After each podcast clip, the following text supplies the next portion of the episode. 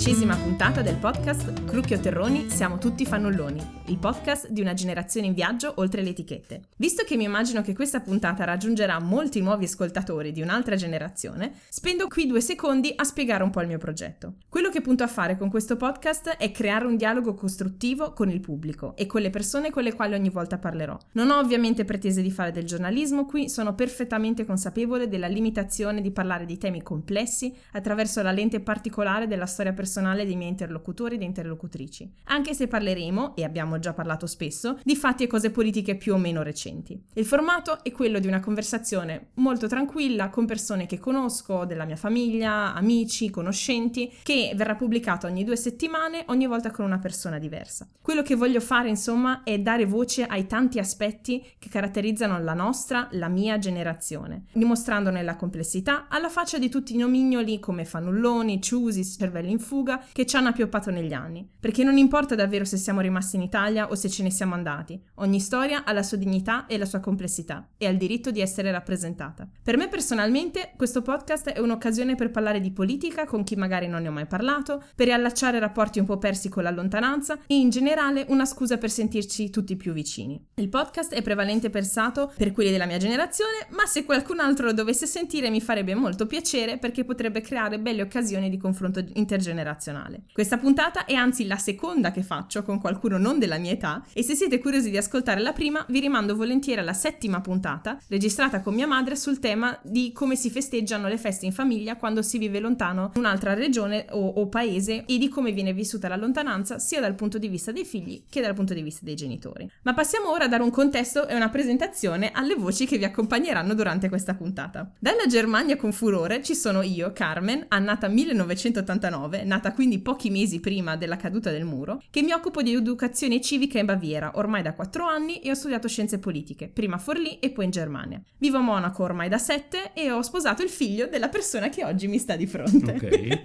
Oggi ci raggiunge infatti il suocero, Uli, che ha fatto il mio percorso inverso. Lui è tedesco, ma vive in Italia da tantissimi anni. Quindi ti chiederei di presentarci, eh, dici un po' di te, da dove vieni, Certo. cosa fai e magari, non so, come ci siamo conosciuti, se ti Sì.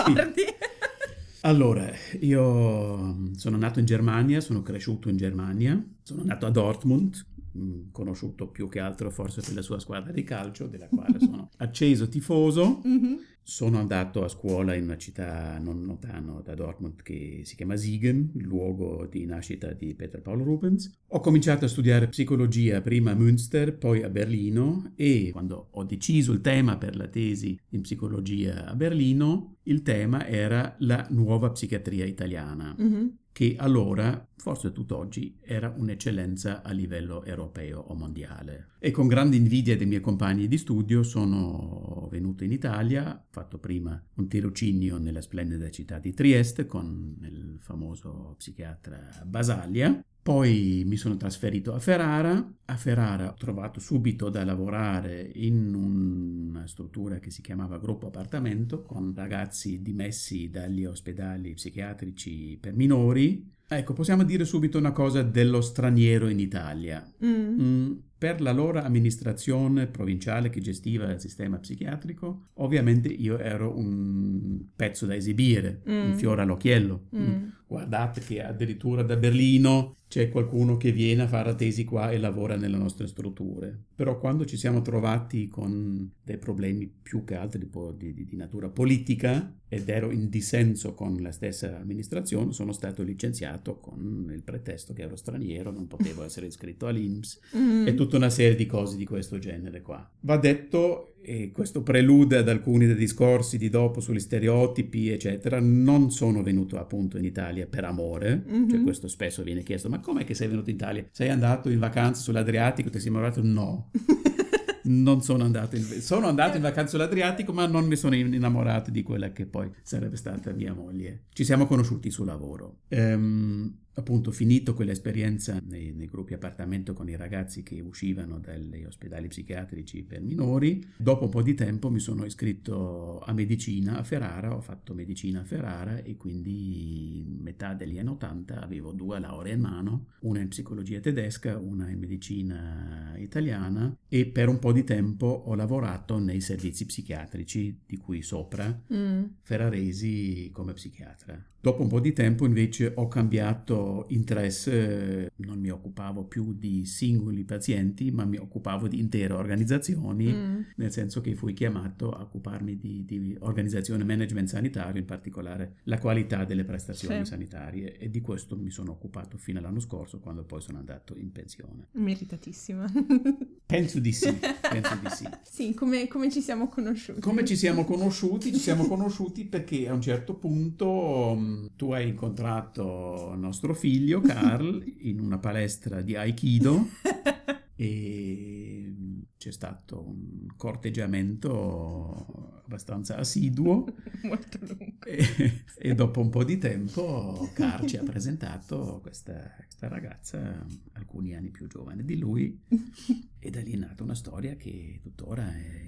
Quanti anni sono adesso? 12. 12 anni. Che, mm, eh sì, sì. E sempre ricollegando alla, mm. alla, cosa del ah, perché sei venuto qui mm, li, di grosse live, il grande amore, è una domanda che fanno costantemente anche a me in Germania, su ah, come mai okay, sei venuto esatto. in Germania, eccetera. Perché lui poi è un nome tedesco, esatto. se tu sei sposato. Okay, esatto, sì, esatto. Sì, e io ci tengo sempre a differenziare, cioè la risposta che do è in maniera riassunta è sono venuta venuta in Germania perché volevo e proprio a Monaco per Card. Perché mm. è obiettivamente vero, cioè io durante la triennale a Forlì eh, mi sono resa conto che non volevo fare l'Erasmus perché quel paio di mesi non mi bastava a conoscere un paese, la sua cultura, a migliorare la lingua, tutta una serie di cose che volevo fare tutta la magistrale all'estero, mm. anche perché poi all'epoca avevo anche un ruolo di, di rappresentanza all'università, un ruolo di responsabilità all'interno dell'associazione di cui facevo parte, dell'UDU e quindi non me la sentivo di andarmene e quindi essendo molto interessata alla politica europea, ho detto ok, la Germania ha un ruolo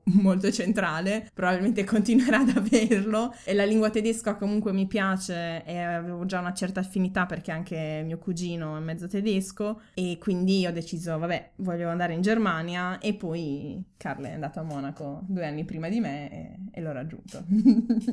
ok, perfetto. Come Uli ha già un po' accennato, il grande tema di oggi è appunto quello dei rapporti tra Italia e Germania, soprattutto concentrandoci sugli stereotipi reciproci che abbiamo tra i due paesi, tra le due popolazioni, che è diventato un tema che non solo voi eh, mi avete chiesto, ascoltatori e ascoltatrici, di trattare, ma è un tema che sicuramente dal punto di vista personale, insomma, ci tocca, ci tocca molto, sì. costantemente ogni giorno, direi. O almeno periodicamente con una certa intensità. Esatto, sì, perché sì. c'entra insomma con dove viviamo, con il nostro senso di identità, con, con tante questioni e è diventato di grande attualità soprattutto nelle settimane attorno alla formazione dell'attuale governo italiano. Esatto causata da un lato dalla pubblicazione de- da parte soprattutto dello Spiegel di alcuni articoli con titoli e copertine molto provocatori, volutamente provocatori, sì, sì, sì, come quello di Schnorral von Rom, quindi fannulloni di Roma, no, a Cattoni, a sarebbe, esatto. sarebbe, la traduzione migliore, che è molto peggio. Un altro dove c'è disegnata nella copertina un cappio con uh, scritto Addio Italia, che poi e questo è una cosa di cui discuteremo durante la puntata, è semplicemente sintomo di un giornalismo che cerca di attirare semplicemente dei click. Sì. Perché non per il primo articolo che ho citato, ma per il secondo, la copertina tende a provocare, tende a, a dare un messaggio molto forte, poi leggi l'articolo ed è semplicemente un'argomentazione delle paure tedesche per un eventuale fallimento bancario, una crisi di qualunque tipo dell'Italia, ma non perché, oddio si salvi chi può, eh, per colpa degli italiani adesso andiamo tutti in fallimento,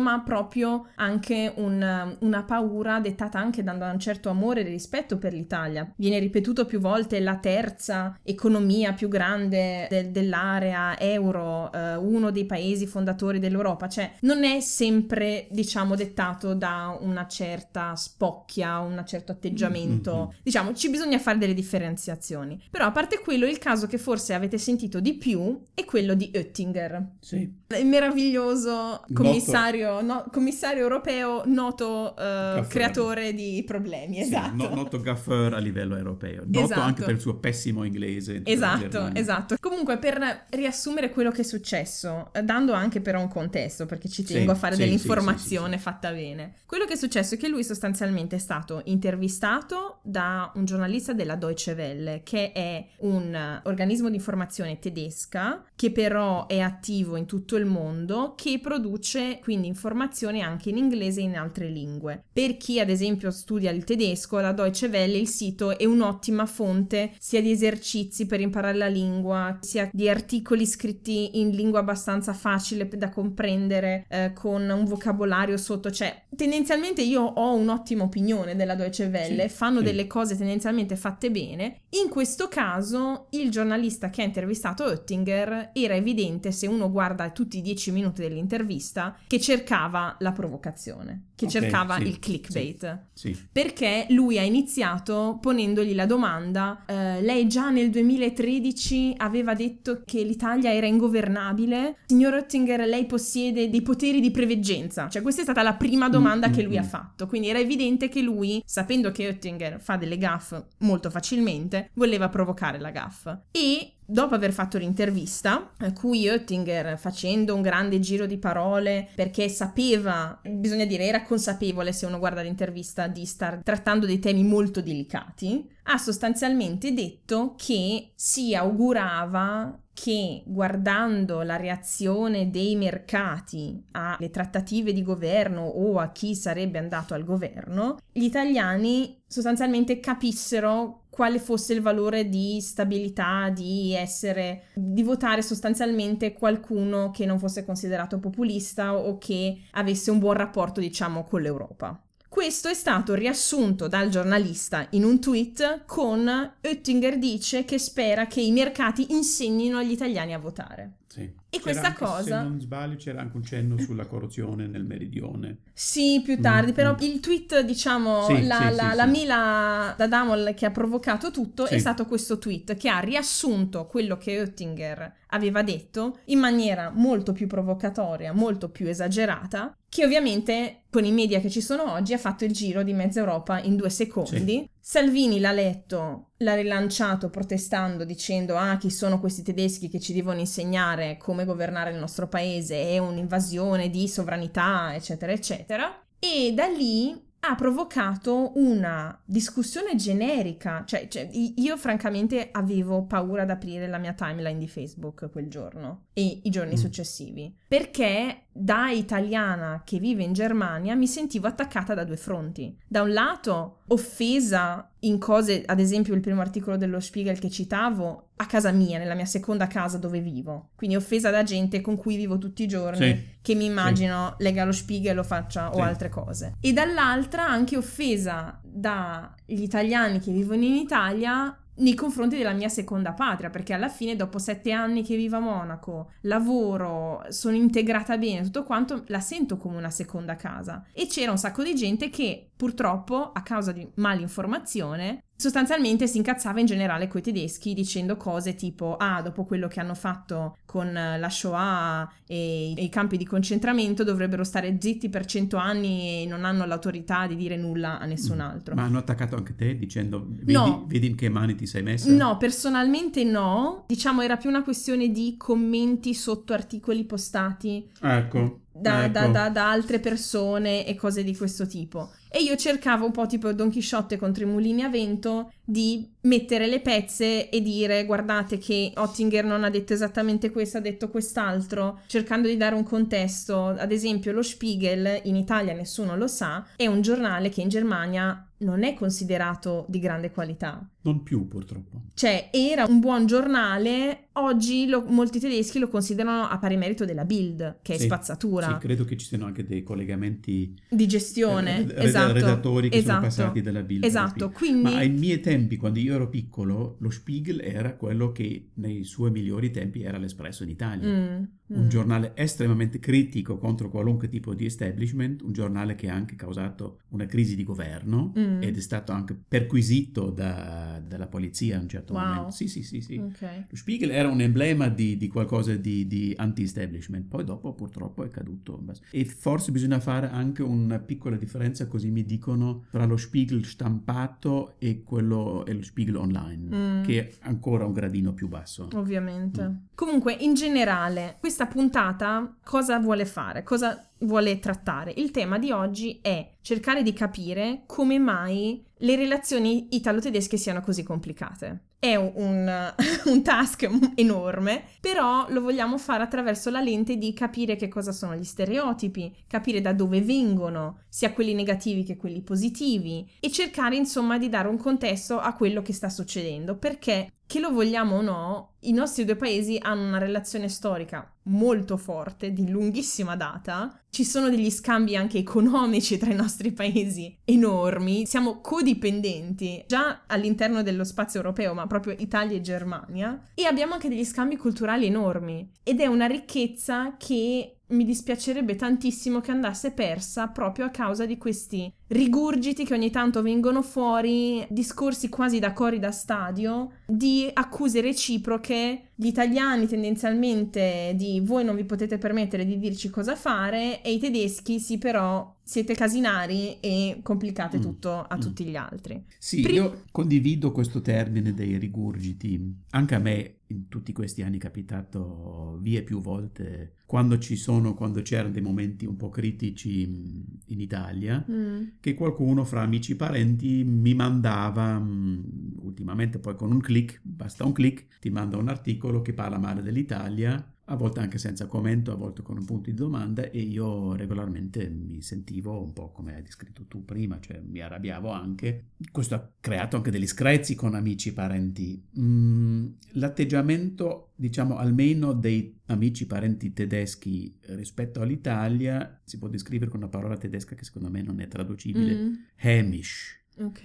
Hamish è un misto fra sufficienza, presunzione, mm, Anche sentirsi superiore. Cioè, Mm. eh, cioè, appunto, per me spesso il sottinteso era vedi dove ti sei cacciato, hai scelto Mm. l'Italia per viverci, guarda ma un po' cosa... Forse tu non hai ancora capito in che Mm. guai ti sei cacciato. Sì. Mm? mm. Mm, Un po' questa, questa cosa qua. Sì, che obiettivamente fa male, cioè nel senso io proprio inviterei tutti quanti, perché è normale che in tempi politici molto agitati ci facciamo un po' trascinare dalle emozioni, lo facciamo tutti, io stessa per prima, però inviterei tutti, quelli che poi commentano ad altre persone che non so, vivono nell'altro paese o cose di questo tipo, di tenere conto della storia delle persone con cui state parlando. Cioè, tenete sempre conto che anche in internet non state parlando con una foto, con un computer, state parlando con una persona che ha una storia dietro di sé, che ha delle emozioni che possono essere ferite e così come le vostre possono essere ferite. Quindi semplicemente in generale sarebbe carino tornare un po' a una base di rispetto reciproco Eh sì,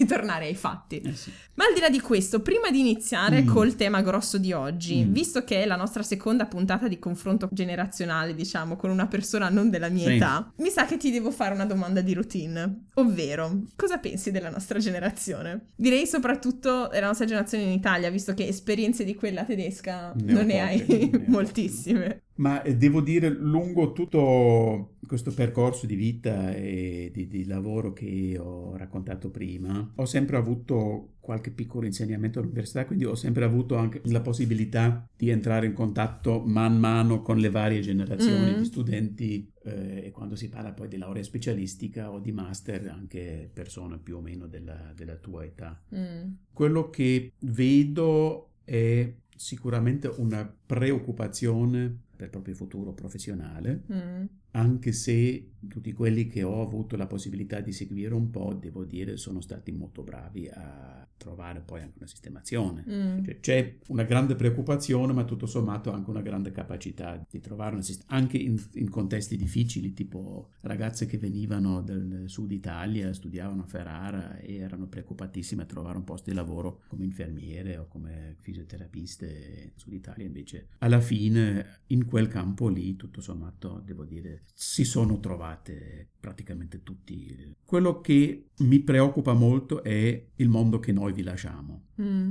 Il mondo che vi lasciamo sia a livello ambientale.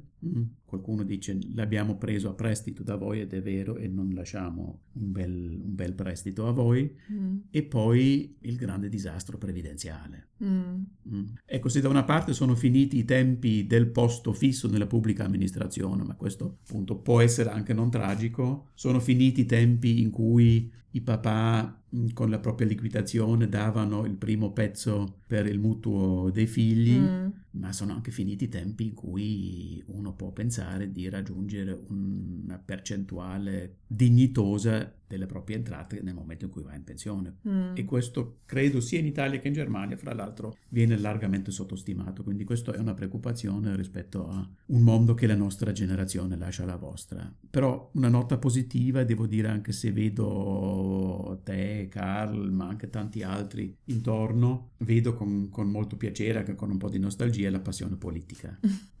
mm, questo, okay. questo va detto. Ok, eh, mi fa piacere. Mm. Ehm, passando lentamente al tema della puntata mm-hmm. di oggi, visto che ti ho chiesto un, una prima opinione, diciamo, sulla nostra generazione, mi piaceva allargare un po' la prospettiva e chiederti qual è la tua percezione in generale dell'Italia e se è un'opinione che è cambiata negli anni, perché appunto tu hai fatto a differenza di molti un percorso inverso, cioè sei il tedesco che vive in Italia. Quindi abbiamo già un po' sentito che cosa ti ha portato a prendere questa mm. decisione, però sostanzialmente perché poi sei rimasto? Allora, sono venuto in Italia in un periodo in cui persone mh, mm, politicamente interessate e anche impegnate, insomma io per lung- lunghi anni ho fatto attività politica a sinistra, anche nella sinistra extraparlamentare, mm. l'Italia era un luogo molto ambito, insomma c'era il cosiddetto eurocomunismo, mm. no? i tre partiti comunisti, italiano, francese e spagnolo. Mm. Eh, noi in Germania leggevamo traduzioni di articoli del manifesto di lotta continua. eh, okay.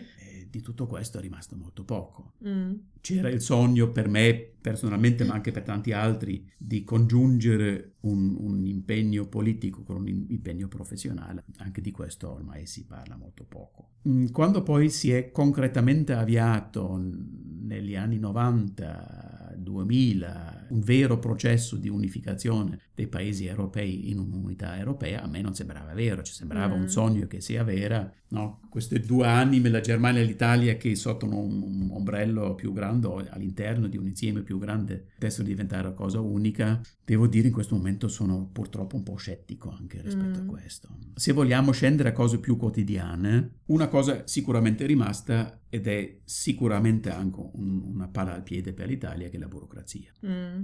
Io ricordo un episodio quando ero alla segreteria dell'Università di Ferrara per iscrivermi a medicina, l'ha detto alla segreteria con un fare molto così didattico, mi mm. ha spiegato che un foglio protocollo con una marca da bollo da 700 lire, me lo ricordo bene, mm-hmm. non valeva come una carta bolata da 700 lire. Oddio. Mm? Mm. Aggiungendo, voi nel vostro paese forse di queste cose non tenete conto. Oddio. Ah. Quindi okay. sono dovuto uscire dalla fila in segreteria, tornare dal tabaccaio che non era neanche tanto vicino e invece del foglio protocollo con la marca da bollo dovevo comprare la carta bolata da 700 lire. Questo è rimasto immutato. Ti faccio un esempio di pochi giorni fa. Ho mm. tenuto la settimana scorsa quattro ore di lezione in un ospedale abbastanza conosciuto della regione Emilia-Romagna. Ho messo più tempo per compilare tutta la modulistica per avere questo incarico di quattro ore di lezione che mm. per preparare le quattro ore di lezione con contenuti. con dei ris- risvolti francamente anticostituzionali anche. Ok. Cioè, per esempio, mi veniva richiesto che, ecco, mentre sulla prima pagina della modulistica c'era scritto se sei straniero, ci occorre il tuo codice fiscale straniero, Mm. eccetera, eccetera, sulla penultima, erano dieci pagine in totale, Mm. dovevo dichiarare di essere in possesso della cittadinanza italiana. Eh? Esatto. E io ovviamente l'ho barato e non ho fatto neanche commenti. Ma la chicca è alla fine. Dovevo sottoscrivere, sono consapevole che in caso di dichiarazioni non veritiere, in sede di controllo, verranno applicate le sanzioni previste dal codice penale e dalle leggi speciali in materia. What? Quindi l'amministrazione di questo ospedale si erge a procuratore della Repubblica, giudice, Cassazione, tutto in uno. Allora Wow. questo ovviamente può essere così un- una chicca, però questo fa proprio, cioè è emblematico per quello che succede nelle burocrazie, nelle amministrazioni Mm. pubbliche italiane. Questo spirito di, una di un singolo addetto che probabilmente per tutelare se stesso, perché il, il principio primo dell'amministrazione pubblica è coprire il proprio... eh? Sedere. sedere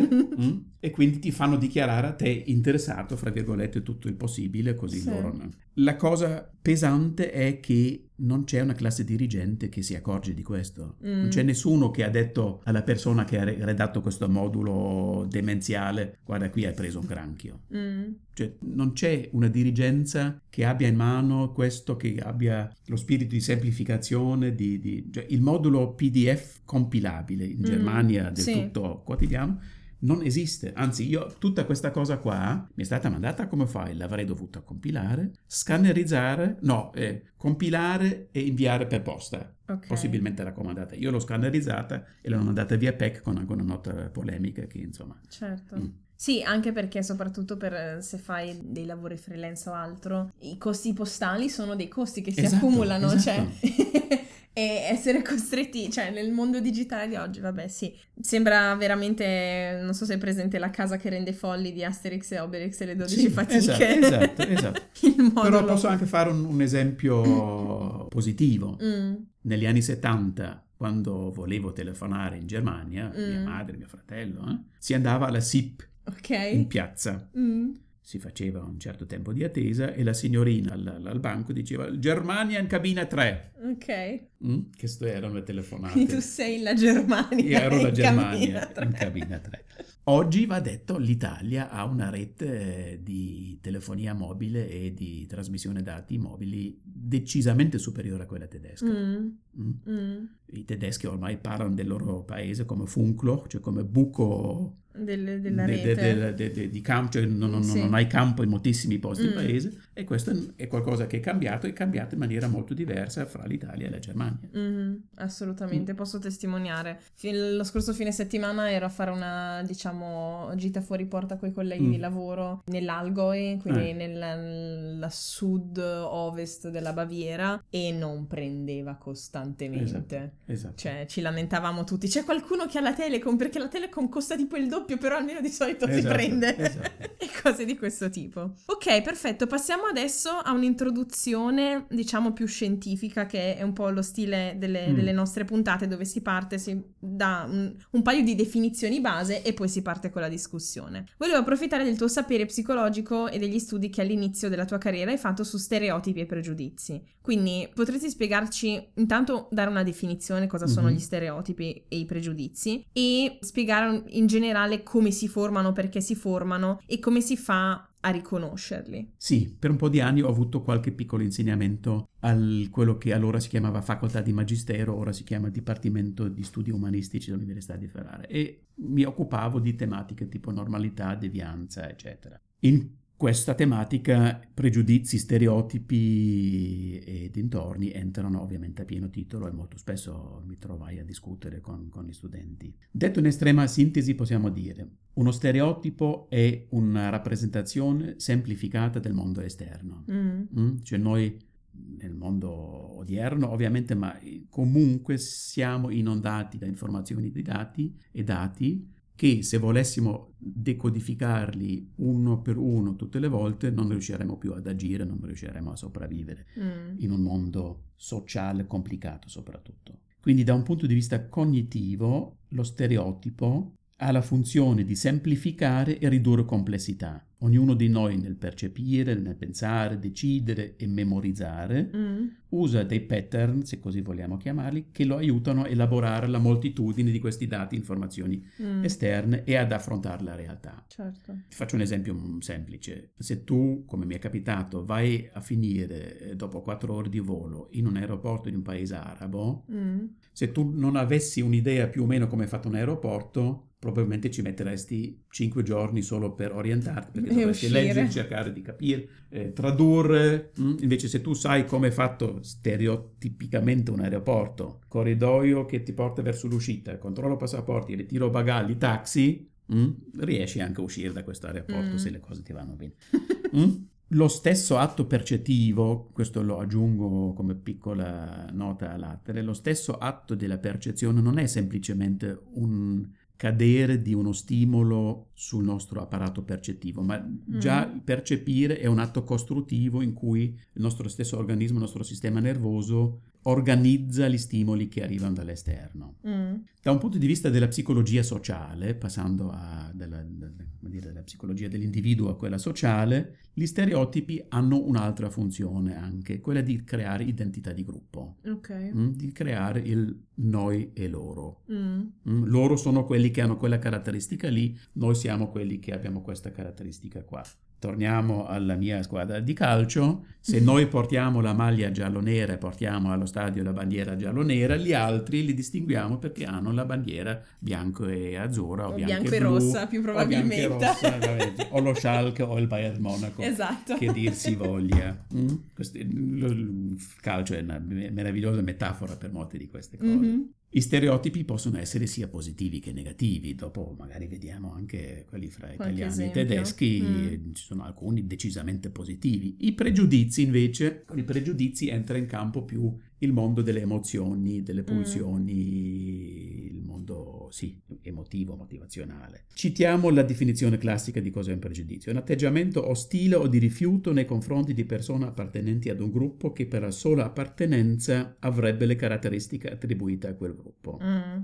I pregiudizi, nella stragrande maggioranza dei casi, la, la ricerca empirica parla di più del 90%, sono negativi. Ok. Mm. E abbiamo, questo l'ho fatto studiare sempre ai miei studenti, abbiamo dei meravigliosi studi del primo periodo dopo la seconda guerra Mm. mondiale della scuola di Francoforte che hanno mostrato con approcci sia quantitativi che qualitativi che il pregiudizio ha una funzione di regolazione delle emozioni, regolazione delle pulsioni anche, Mhm. perché con il pregiudizio cosa facciamo noi? Noi proiettiamo nell'altro Sì. nella persona di colore, nell'omosessuale, nell'ebreo, Mm. qualcosa che abbiamo dentro noi ma non vogliamo riconoscere dentro noi. Mm, Quindi lui è portatore di una parte cattiva o negativa nostra. Sì, si dice Mm. ad, esempio nel discorso sociale negli Stati Uniti che i peggior omofobi sono eh, gay eh, ancora nel, nel closet. Esatto, Quindi, sì. esatto questo- Mm. di questo stiamo parlando.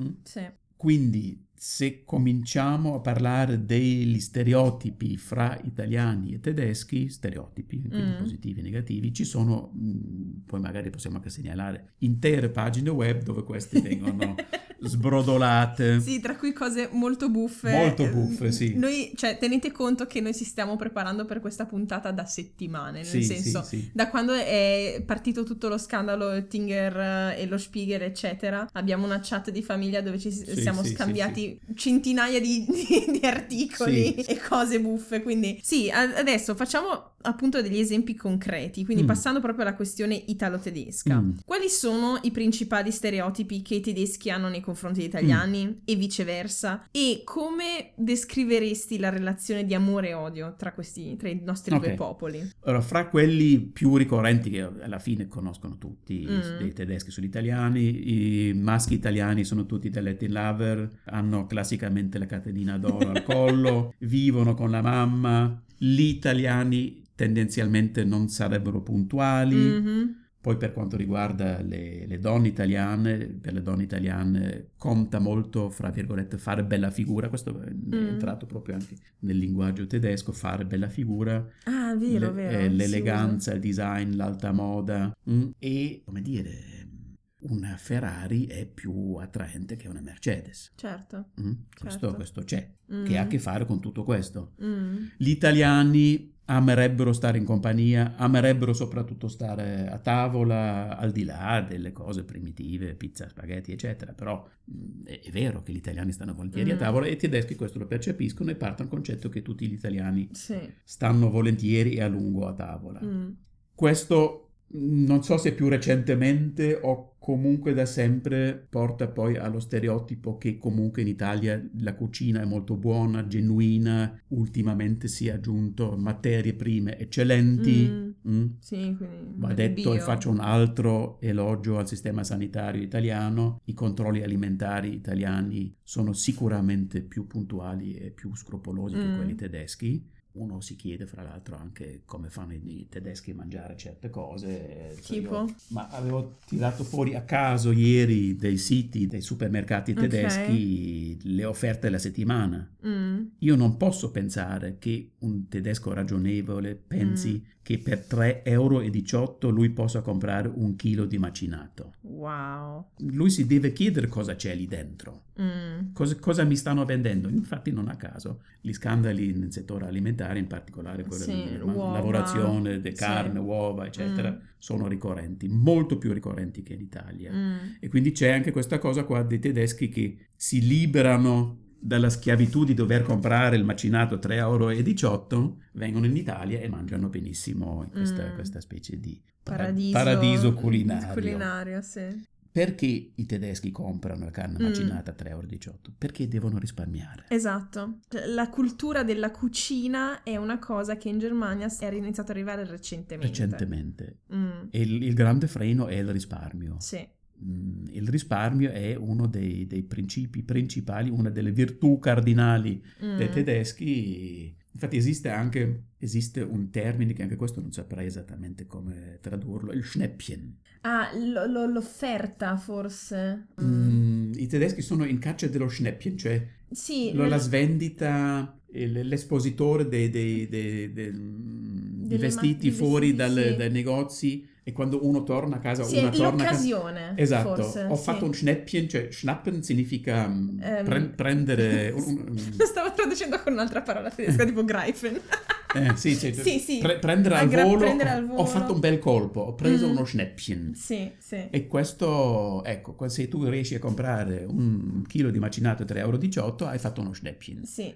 E non ti chiedi co- cosa ti hanno venduto dentro a Mm. quella confezione. Sì, sì. Eh, È scusa, siamo- interessante, no, Mm. è, è molto interessante perché l'altro giorno parlavo appunto con eh, dei colleghi che mi dicevano, ah, ma ci sono anche in Italia questi stereotipi eh, tra città e diverse regioni. Allora gli ho Certo. spiegato che cos'è il campanilismo. Certo. Gli ho fatto un paio di esempi, tipo, non so, i genovesi sono avari, i vicentini Certo. mangiano gatti, i, romani sono arroganti, cose di questo tipo. E tutto questo è nato dalla discussione attorno a uno stereotipo molto conosciuto, molto forte, che si ha della cosiddetta Schwäbische Hausfrau. Ah, sì, sì, Quindi sì, la casalinga sveva sarebbe, Sì, sarebbe in, in- sveva, in sì, italiano, ok, la casalinga sveva che è riconosciuta per essere particolarmente brava a risparmiare. Risparmiare, cucinare bene ma sobrio, Esatto, mm, avere il governo della casa esatto, come esatto, comanda. Sì, esatto, sì, ma sì, soprattutto la cosa del sì. risparmio. Risparmio, sì, sì, sì, E- sì. Ed è interessantissimo perché appunto eh, mentre in Italia eh, gli stereotipi più diffusi riguardano altre diciamo caratteristiche sì, del carattere che, che viene appioppato alle persone che vengono da una certa città, la cosa del risparmio è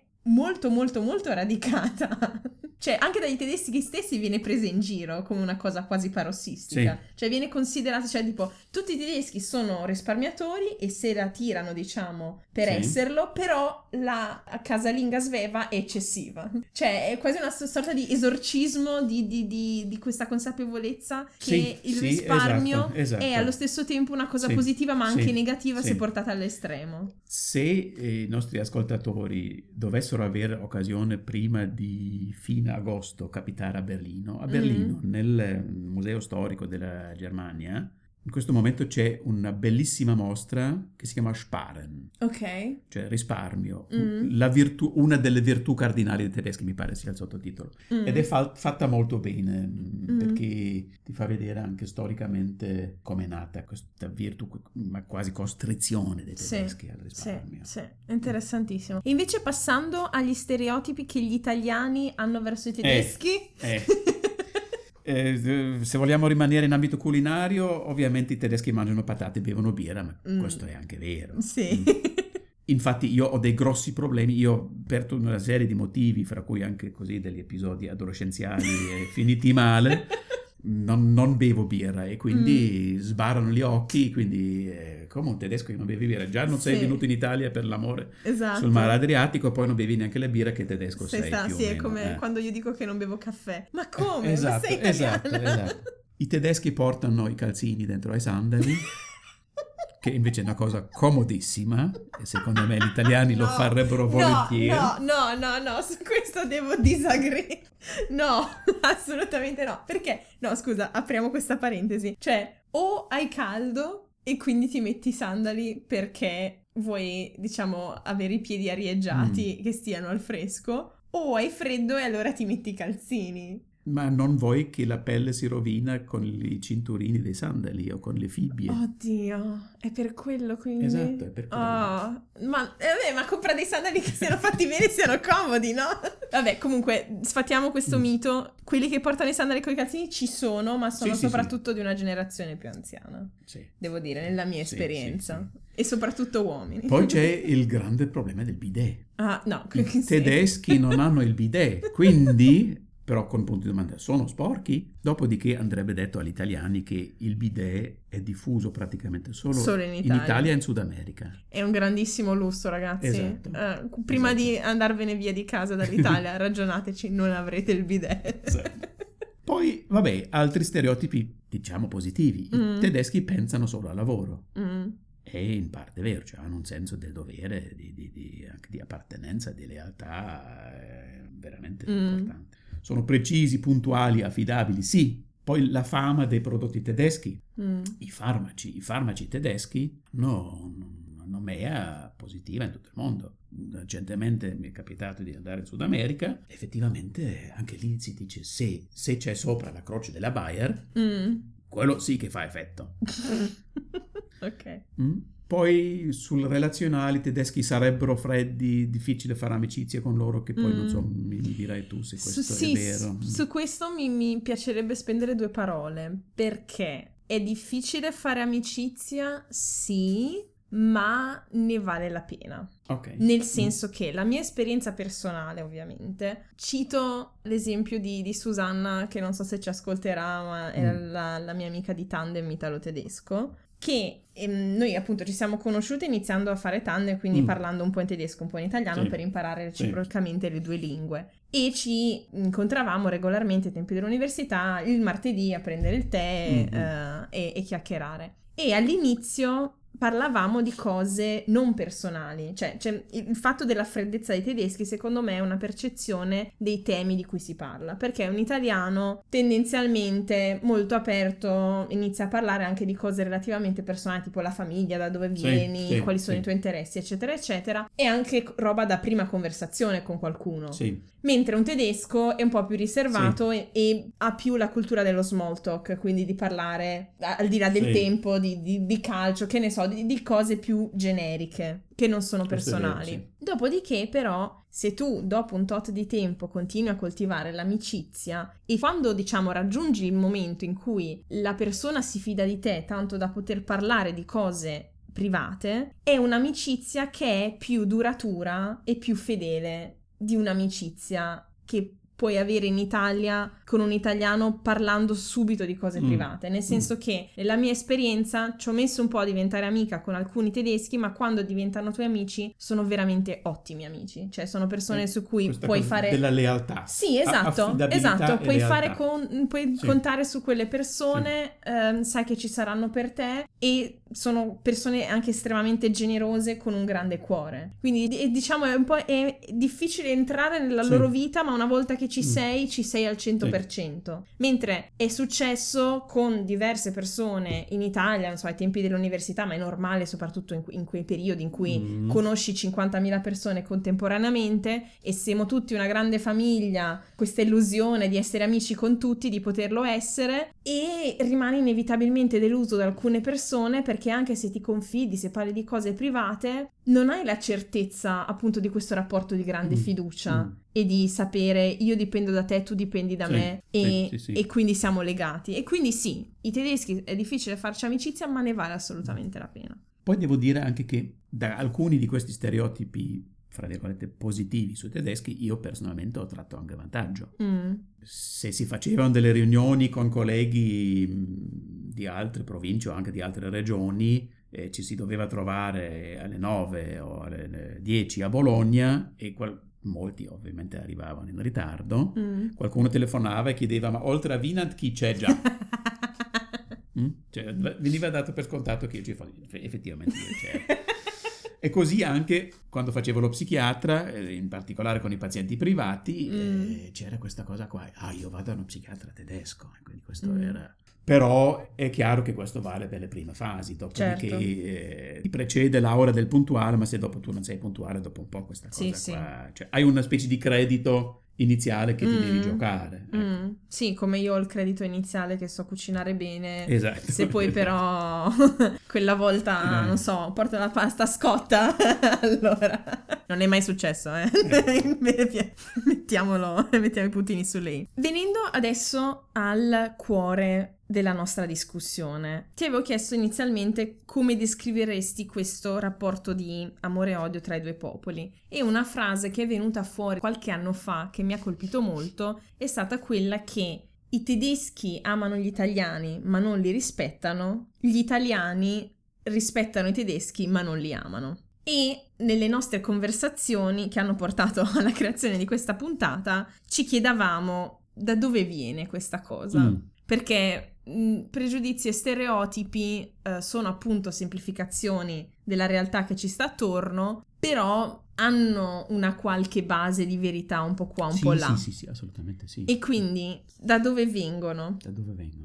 Allora, la frase che tu hai detto prima, fra l'altro, è una citazione dello storico Gian Enrico Rusconi. Mm, E io devo dire mi ritrovo abbastanza. mm, Mm. Cioè, la Ferrari suscita amore, mm, la Mercedes suscita mm, Affidabilità, rispetto, affidabilità, rispetto. ammirazione. sì. Ma eh, io penso che il rapporto fra italiani e tedeschi sia un rapporto molto particolare, non è confrontabile con il rapporto che hanno i tedeschi con, che so io, gli inglesi o i francesi e non è Mm. confrontabile con quello che hanno gli italiani con i francesi piuttosto che... È un rapporto molto particolare, con delle radici storiche anche molto molto lontane. Ecco, pensiamo solo al fatto che per più di mille anni è esistita una roba che si chiamava Sacro Impero Romano di nazione germanica, mm, 880 d.C. con Ottone I ed è andata avanti fino al 1800 e passa. mm, Mm? Ci sono di mezzo le due guerre mondiali in cui, secondo i tedeschi, gli italiani per due volte hanno fatto i traditori mm, e anche questo influisce su certo. stereotipi e pregiudizi. C'è stata tutta la immigrazione degli italiani negli anni 50-60 in Germania, Mm, io me lo mm. ricordo molto bene. I gastarbeiter. I gastarbeiter che erano intorno alla stazione della cittadina dove vivevo, a Siegen, italiani, greci, qualche spagnolo, ma sostanzialmente italiani. Mm, Quando era ancora in vita mio padre e si costruiva la, la piccola casa che poi dopo era nostra, eh, molti dei muratori erano italiani che cantavano mentre lavoravano, cioè proprio i classici. eh? sì. Mm, poi, oltre a queste cose come dire, storiche, politiche, il grande fascino che la cultura italiana esercita da sempre sui tedeschi, Mm, Da- sempre, almeno dal Rinascimento in poi. Cioè il classico grande viaggio dell'intellettuale tedesco in Italia, Mm. pensiamo a Goethe, a Goethe. il famoso quadro anche Lui tra le eh, rovine esatto, romane. lui tra le rovine romane. Quindi l'Ital- l'Italia viene vissuto come una specie di concentrato di bellezza, arte, estetica, anche per i suoi paesaggi, perché Mm. paesaggi belli come alcuni italiani forse fai fatica a trovarli in Germania. Sì, Io ho trovato proprio in questi giorni, Mm, e questo è proprio il concentrato di quello che eh, suscita l'Italia l'offerta di un'agenzia di viaggi per eh, dire, persone che eh, desiderano un certo livello culturale anche viaggiando. Allora, il, cosa dice l'offerta dell'agenzia di viaggio? Nostalgia Italia. Viaggiate con noi nel sud dell'Europa e vivete arte, cultura e religione da vicino. Da vicino. Già da secoli il paese dove fioriscono i limoni è emblema e paradigma per un modo intenso di vivere, una cultura impressionante e piaceri culinari al massimo livello. Sì. Questo è, come dire, questo sentimento di non so neanche se nostalgia se sia la traduzione, giusto perché mm. non, tu non, sai, i tedeschi non sono attratti da qualcosa che era loro, mm. sono attratti da qualcosa che loro vorrebbero avere, che loro... Mm. Mm, quindi c'è forse loro una, aspirano. Una punti di invidia forse mm, anche. Sì, mm? sì. Detto questo, quindi questo è forse lo sfondo storico e culturale mm. sul quale si, si, è sviluppata questa relazione speciale fra, fra i due paesi. Mm-hmm. Quali sono le dinamiche che caratterizzano questi rigurgiti come quello di, di questi giorni, queste, queste, settimane, lo Spiegel, Oettinger, eccetera, eccetera. E torno a quello che dicevo prima appena i tedeschi si sentono minacciati e si sentono minacciati in questo nocciolo principale che è il risparmio, mm. Mm? questi banali e, e, innocui stereotipi di cui abbiamo parlato prima escono dai bar, che sarebbe il loro luogo naturale, mm. e trovano, come hai detto tu prima, ingresso nei media, televisioni, carta stampata, social media, eh, vari giornali online e purtroppo anche nella testa dei decisori che sono a caccia di eh, voti degli elettori. Mm. Mm? Tutto questo è sempre esistito. Certo. Mm? Cioè già negli anni 70 lo Spiegel aveva fatto una copertina... Eh, Quella famosa con gli spaghetti, con gli spaghetti e la P38, sì, sì, sì, sì, sì, Però adesso tutto è, questo è, è, enormemente velocizzato mm. dalle tecnologie comunicative di cui ci serviamo ed è forse diventato anche più potente come impatto. Sì, mm? emotivo. Mm. Esatto, mm. e anche più pervasivo. Sì. Mm?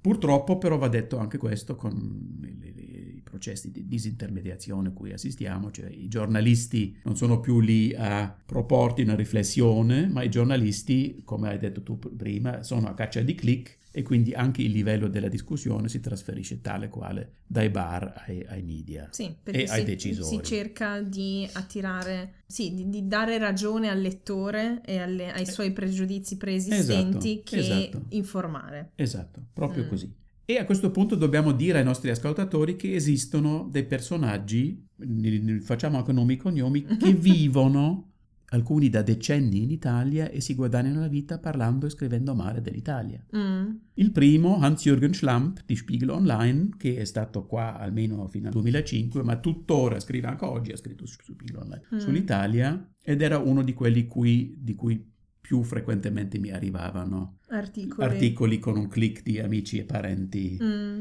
Tobias Piller, notissimo, della Frankfurt Allgemeine Zeitung, è in Italia, lui tuttora vive in Italia dal 1992, quindi Wow. sono 27 anni che lui vive in Italia e qualcuno di più autorevole eh, di me gli ha chiesto anche, ma eh, dottor Piller, se si sta così male in Italia, come fa lei a sopravvivere qua da ormai 27 anni? E lui mm, è stato un po' imbarazzato, non ha saputo rispondere bene.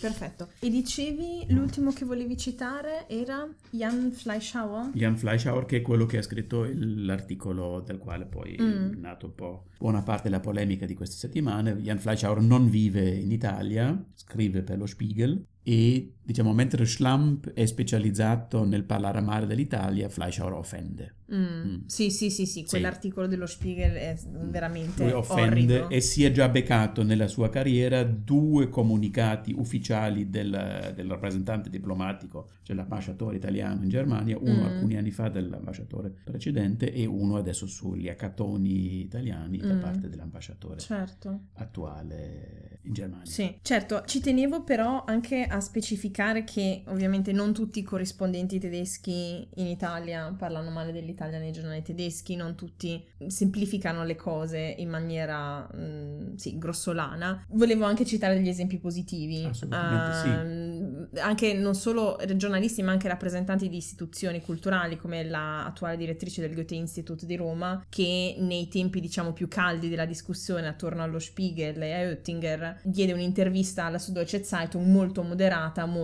sì, uh, sì, sì. Con, con, una rappresentazione realistica della situazione italiana. E per gli, i lettori di internazionale sarà un nome conosciuto Michael Brown che scrive anche appunto molto spesso sulla situazione italiana in maniera sensata diciamo. Ovviamente ogni giornalista scrive in quello cioè riflette in quello che scrive la propria posizione personale. Però come dicevi tu c'è da fare una differenza tra giornalisti che diciamo cercano di fare il proprio lavoro con una certa professionalità e giornalisti che cercano solo il clickbait esatto. e quindi la provocazione poi sicuramente adesso io volevo fare diciamo rispetto a questo elenco un elenco corrispettivo di giornalisti italiani che parlano male della Germania volutamente non saprei farlo semplicemente perché essendo ormai quasi bilingue, quando mi voglio informare sull'Italia leggo gli articoli in italiano, quando mi voglio informare sulla Germania leggo gli mm, articoli mm. in tedesco, quindi non ho molta una grande fruizione eh, delle cose corrispettive. Quindi inviterei tantissimo ascoltatori e ascoltatrici sì. a mandarci gli articoli che vi hanno fatto incazzare, insomma, rispettivamente. Quali articoli tedeschi per, non so, i miei amici che vivono a Monaco o in altre città tedesche vi hanno fatto incazzare che avete letto tedeschi che parlavano dell'Italia e viceversa. Quindi anche voi italiani, se avete letto degli articoli che parlano male dell'Italia in maniera, sì, non argomentata bene, per, diciamo, gettare eh, olio su diciamo, sul fuoco della inimicizia italo-tedesca, mandateci degli esempi e sì. così ne discutiamo, sì. perché sarà sicuramente sì. interessante. Allora, facciamo uno, un altro passo avanti. Mm-hmm. Quali sono i momenti al di là dei campionati mondiali eh, europei di calcio, in, quali sono i momenti in cui ci sono questi rigurgiti? Mm. Mm? Secondo me è un momento molto preciso, cioè quando qualcosa che succede in Italia tocca quel tema di cui abbiamo parlato prima, il risparmio. Mm. Mm?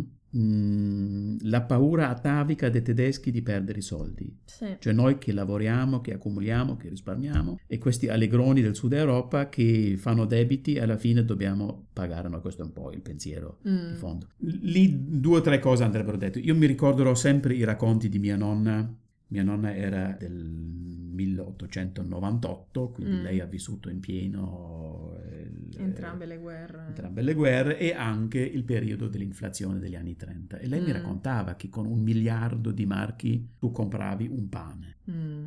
Che suo marito, che lavorava in miniera o nell'industria dell'acciaio, eh, portava casa questi pacchi di banconote e tu dovevi correre perché già il giorno dopo praticamente non valevano più niente. Cioè, e questo è rimasto proprio nel, nel, nell'inconscio collettivo tedesco, questa mm paura dell'inflazione. Tant'è sì. che quando la, la, BCE dice noi dovremmo puntare a un 2% di inflazione perché questo è il segno di un'economia sana, i tedeschi si spaventano perché mh, mm, per loro sì. anche un minimo di inflazione eh, è il primo passo verso primo, esatto. L'altra cosa, e fra l'altro in, proprio in questi giorni c'è stato il settantesimo compleanno, era l'introduzione della, del marco nuovo, della D-Mark, Deutsche Mark. Mm che aveva sostituito nel 1949 eh, la Reichsmark. Mm. E allora lì a un certo punto se tu avevi tanti soldi sul conto, quindi non investiti in cose immobili o quant'altro, tutti sono partiti con, mi pare, 60 marchi. Wow. Mm? C'è questo mito nel 49, cioè nell'estate del 49, tutti quanti siamo partiti, che poi non era vero. Se mm. tu eri proprietario di una fabbrica, la fabbrica rimaneva tua. Certo. Mm, cioè, si parlava di, di, di cash o di... di mm. eh? Però questo era stato un altro momento che ha inciso cioè rischiamo di perdere tutto. Mm. E quindi se, se tu tocchi questo, questa paura atavica, allora viene fuori tutto il peggio di quello che, che, che, ci siamo detti prima. Poi c'è di mezzo un po' anche l'atteggiamento, gli altri non rispettano le regole. Mm. Mm. mm.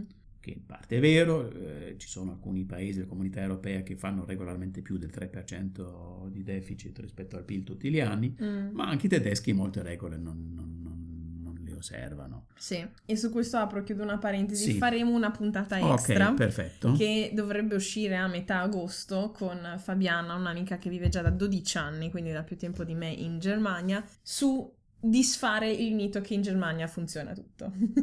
Ma anche quindi... appunto noi rispettiamo le regole e gli esatto, altri no. Esatto, quindi i grandi scandali tedeschi dei quali si parla molto poco nei giornali italiani. Esatto, esatto. Poi facciamo un altro che credo sia l'ultimo salto logico per dire, cercare sì. di, di, comprendere tutta la complessità della cosa. Cioè, qui abbiamo parlato di stereotipi, pregiudizi eh, comunicati per eh, mezzi di vari media, eccetera. Però c'è un livello che potremmo dire una specie di livello metacomunicativo Mm. che, per esempio, gli italiani hanno molto chiaro o insistono molto su chi può dire quale cosa. Eh sì, Mm? certo. Mm? Mhm.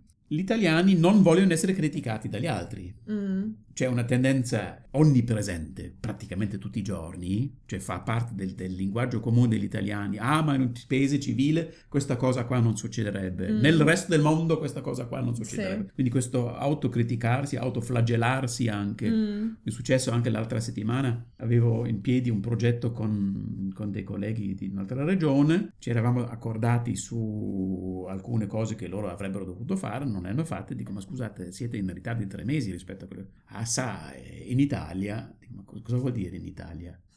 Mm? Cioè, come se esse- essere italiani o vivere in Italia Sia una giustificazione. sia una giustificazione per non rispettare. eh. Però è importante questo criticarsi di non essere un paese normale, non essere un paese civile, eccetera, eccetera, lo possono fare solo gli italiani. Mm. Guai se è qualcun altro che le lo dice. Mm. Mm?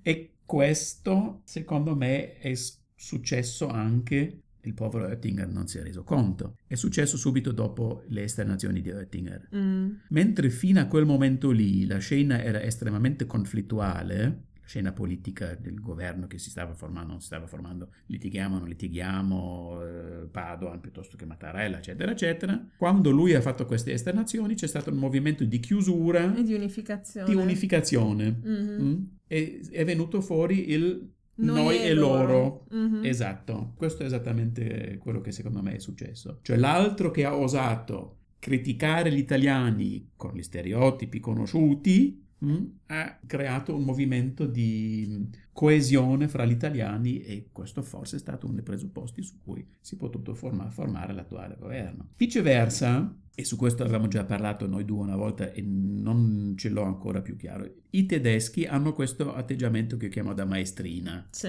E appunto non so se questo sia un atteggiamento recente o se sia una cosa storica. Atavica, sì. Tutti quanti ci ricordiamo nella crisi del 2008-2011 la Mm. Merkel e Schäuble soprattutto, che Soprattutto. parlavano di compiti a casa da fare. Mm. Mm?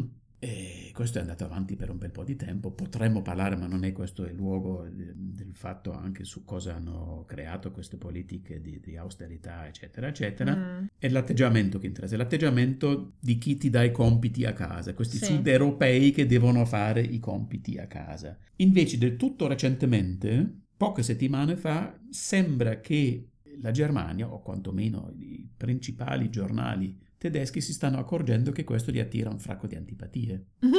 sì, se ne sono accorti quando la Germania è uscita dal mondiale. Allora, Mhm. lo Spiegel, giusto per dire, Mm. numero 27 del 2018, dice le crisi in politica, economia e nello sport Sì. sono forse il risultato della nostra superbia, della nostra- del nostro autocompiacimento. La Zeit aveva fatto un numero particolare, Mm. il, il pezzo importante è guardate voi stessi, anzi guardiamoci noi stessi. Mm. La Germania guarda volentieri gli errori degli altri, eh, anzi il termine è un po' diverso, guarda da, da sopra Sì. mm, gli errori degli altri. Questo fa arrabbiare i paesi vicini, a ragione o a torto? Mm. E lì poi anche loro citano tutta una serie di regole non osservate da parte degli stessi tedeschi che forse Sì. non hanno quindi neanche il titolo per, Per poter criticare.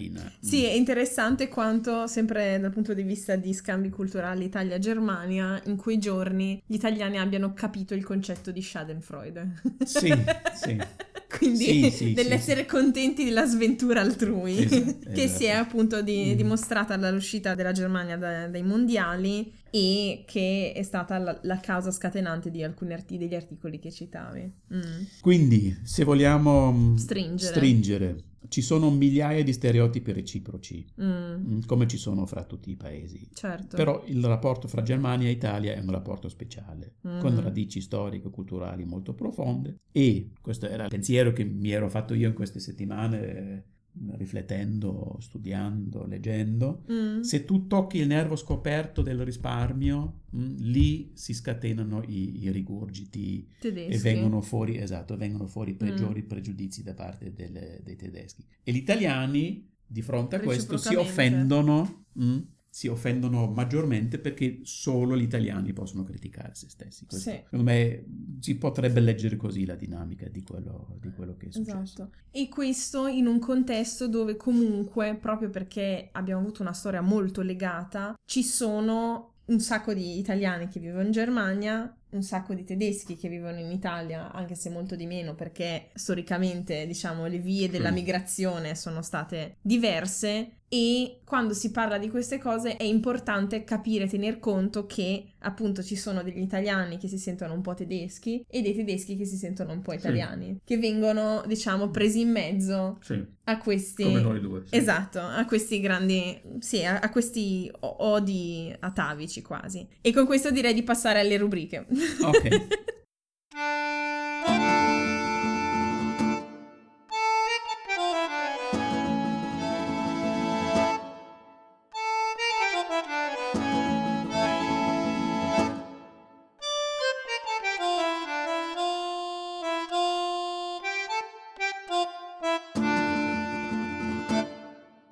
Benvenuti alla prima rubrica In giro per il mondo, dove diamo consigli su eh, posti da visitare, cose da fare, da bere, da mangiare. In questa puntata tutta italo-tedesca non potevamo esimerci dal fare uno scambio, ovvero io vi darò la mia top 3 di posti preferiti visti in Germania e Uli vi darà la sua dei posti visti in Italia. Vorresti iniziare tu? Sì, volentieri. Io consiglierei tre posti che hanno a che fare anche con il contenuto della nostra puntata. Il primo posto che consiglierei da visitare assolutamente in Italia è Trieste. Mhm. La mia storia italiana comincia a Trieste, come dopo vi racconterò. Trieste è una città stupenda, è un misto di culture italiana, austriaca, austro-ungarica, slovena. È una città, una delle poche, che ha una piazza che va sul mare. Mm. In certe giornate in cui c'è il cielo limpido, un venticello e un'atmosfera assolutamente incredibile, si mangia e si beve molto bene a Trieste.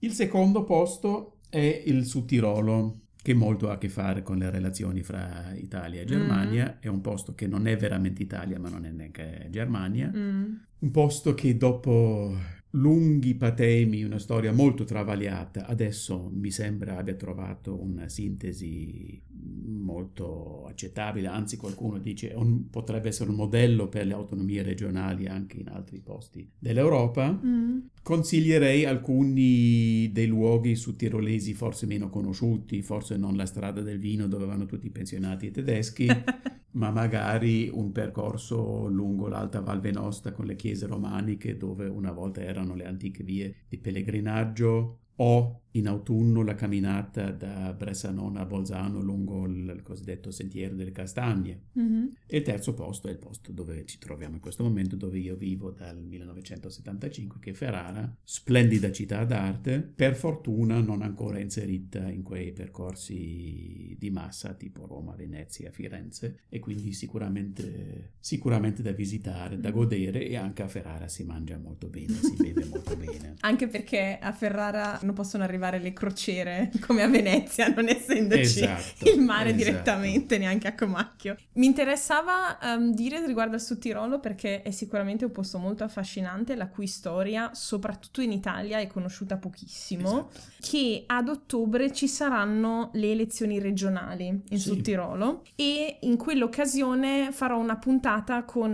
un mio amico, compagno di studi di Forlì che è sudtirolese Ah, e quindi faremo una una puntata sulle lezioni su tirolese per, spiegando anche un po' la storia della regione complicata e travagliata. Esatto, complicata e travagliata. Perfetto, io devo dire ho ragionato molto sulle mie top 3 uh, della Germania perché per un motivo o per l'altro non ho viaggiato così tanto finora nonostante viva da ormai sette anni a Monaco e ho cambiato idea molte volte su quali mm-hmm. città parlare. La prima però devo dire direi per affinità emotiva che vi citerei è Bamberg. Ok. Che è un gioiellino a nord della Baviera, anche se bisogna specificarlo, è già Franconia. E Bamberg è veramente un gioiellino perché è questa città bellissima eh, sul fiume, con fiume che la attraversa, con un sacco di edifici molto antichi che è relativamente raro purtroppo per molte zone della, della Germania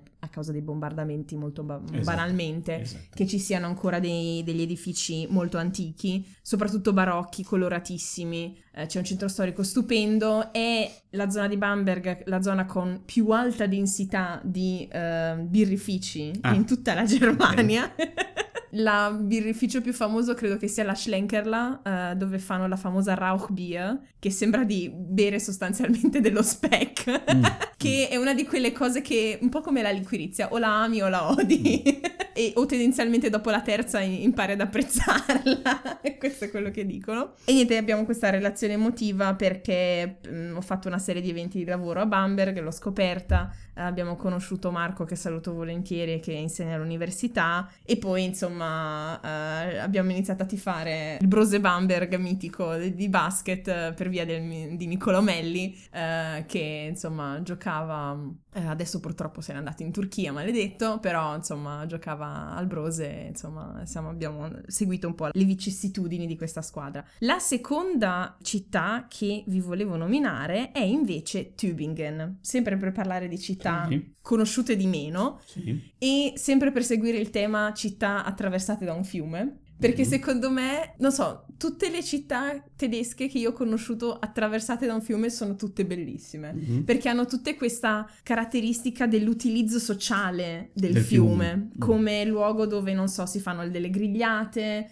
picnic o delle, delle, dei festival, tipo penso a Düsseldorf o ad Heidelberg, luoghi insomma dove incontrarsi, dove, dove condividere dei momenti mi piace tantissimo. E Tübingen è dove vive uh, una delle cugine tedesche di Karl, l'Anne, e quindi siamo andati a trovarla diverse volte e anche lì è una città molto universitaria, molto antica, con queste viuzze molto carine centrali. Insomma, è una bella città universitaria molto carina che consiglio di visitare. Per finire, ero indecisa se dire Berlino o Monaco, mm-hmm. perché uh, volevo dire Berlino perché non solo c'è il fiume, ma è una città culturalmente molto viva che ti sorprende ogni volta che vai, dove c'è sempre qualcosa di nuovo con una storia complicatissima e super affascinante. Però quando ho, ho letto negli appunti che tu volevi parla- citare Ferrara, ho detto, beh, però forse dovrei citare Monaco, perché um, insomma, se ci vivo da sette anni e ci sono rimasta, nonostante molti altri mm. se ne mm. siano andati, c'è un motivo. Sì. Come tu sei sì. rimasto per 43 Beh. anni a Ferrara. Ferrara c'è un motivo, anche più di uno.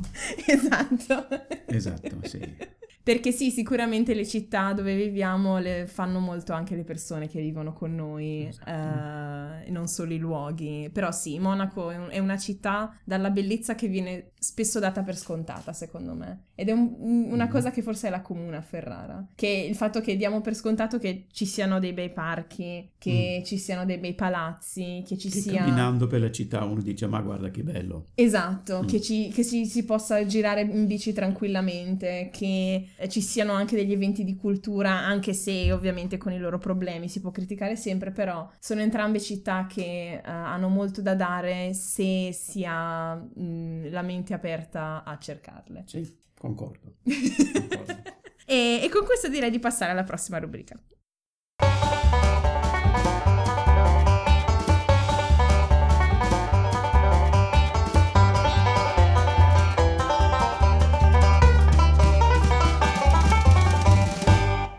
Bentornati e bentornate alla seconda rubrica Modi di dire, modi di essere. Da quando mi sono trasferita in Germania e mi sono messa a studiare il tedesco, una cosa mi ha sempre affascinata, i modi di dire. Riflettono la cultura di un paese o di una regione ed è affascinante vedere come alcuni siano simili in paesi molto diversi. Ogni settimana ve ne raccontiamo di nuovi e visto che questa settimana parliamo di scontro-incontro fra culture dal punto di vista di gente che la lingua dell'altra cultura l'ha imparata o la sta ancora imparando, pensavo di portarvene un paio di, in tedesco tedesco e Uli un paio in italiani. Quindi la grande domanda è di questa rubrica, qual è il tuo detto italiano preferito o quello che hai imparato per primo o quello che ti piace di più usare? Allora, io mi sono osservato un po' in queste ultime settimane e mm. ho chiesto anche a mia moglie di vedere quali sono i modi di dire che più frequentemente io uso. Mm-hmm. E guarda caso hanno a che fare con le cose di cui abbiamo parlato questa Ok. Eh. Uno è da che pulpito viene questa predica, mm-hmm. che ha a che fare con... Ma hai titolo tu per criticare degli altri, eccetera, eccetera. Mm. E un altro è fare i conti senza l'oste. Ok. questo. E diciamo, un ultimo che è tipicamente non italiano, ma ferrarese, mm-hmm. con cui si può benissimo chiudere la puntata, è quando mm, fra amici si è stati a tavola, ci si è divertiti una sera, eccetera, eccetera, ci si saluta sulla porta, qualcuno dice sempre scusate le chiacchiere. sì, è vero. Cosa c'è da? È stata una bella esatto, serata. esatto. Ok, perfetto. Forse c'entra con questa mm. atavica voglia eh. di, di, autocriticarsi, che però solo io lo posso fare. Esatto. ok, i miei tedeschi um, sono due. Uno che credo sia stato uno dei primi detti in tedesco che ho imparato e mi è piaciuto così tanto che lo uso spesso, che è seinen Senf dazugeben, quindi eh, letteralmente dare la propria senape, che vuol dire dare la propria opinione su un tema. Quindi se... Soprattutto quando non ti è richiesta. Quando non è richiesta, esatto, esatto. Sempre per tornare al tema centrale. E quindi sì, viene usato soprattutto di qualcuno che ha un'opinione su tutto e, e vuole appunto esprimere la propria opinione perché è importantissimo che lui lo faccia o lei. E una cosa che secondo me riflette un po' in realtà sia un atteggiamento italiano che uno tedesco e non a caso c'è un corrispettivo in italiano. Detto in tedesco è das Haar in der Suppe suchen, quindi letteralmente cercare il capello nella zuppa, che è il corrispettivo italiano di cercare il lago nel pagliaio. Mm. E quindi cercare sempre qualcosa che non va bene in un contesto che è generalmente positivo, mm. in modo da poter criticare esatto. e dire ma però che non si dice, tra l'altro. A proposito di cercare l'ago nel pagliaio, questo non va bene. E con questo, cercando aghi nel pagliaio, capelli nella zuppa e dando la propria senape, che sembra una cosa un po'... culinaria delle peggiori. culinaria delle peggiori. Doppi significati, direi di concludere la nostra puntata. Sì. Ti ringrazio infinitamente per il tempo che ci hai dedicato, per la preparazione infinita e nel salutare ascoltatrici e ascoltatori ti chiederei, insomma, che cosa ti piacerebbe dire come ultima frase, quello che dovrebbe secondo te rimanere in testa eh, a chi ci ascolta di questa puntata. Ma come ultima frase io vorrei dare un risvolto positivo a tutto questo, mm. perché in mezzo a tutte le cose che ho letto in queste settimane, proprio in tempi di rigurgiti, polemiche, flagellazioni, critiche, autocritiche, eccetera, era uscito anche un sondaggio fra i cittadini tedeschi in cui gli veniva chiesto se ritenevano giusta un'uscita dell'Italia dall'euro. Mm. Quindi andando proprio sul sodo. Sì. Mm? Tu, cittadino tedesco, riterresti giusto che l'Italia uscisse dall'euro? E la maggioranza dei tedeschi ha detto no. Mm-hmm. Quindi al di là delle stereotipi, delle chiacchiere da bar, dei talk show, dei social media, quando tu stringi e dici ma secondo te è giusto, non ti piacerebbe, è giusto, mm. loro dicono di no. Quindi tutto sommato un qualche motivo di ottimismo possiamo ancora avere. Ok, perfetto, grazie mille. Grazie e, e, concludendo darei come al solito i premi per la partecipazione attiva agli ascoltatori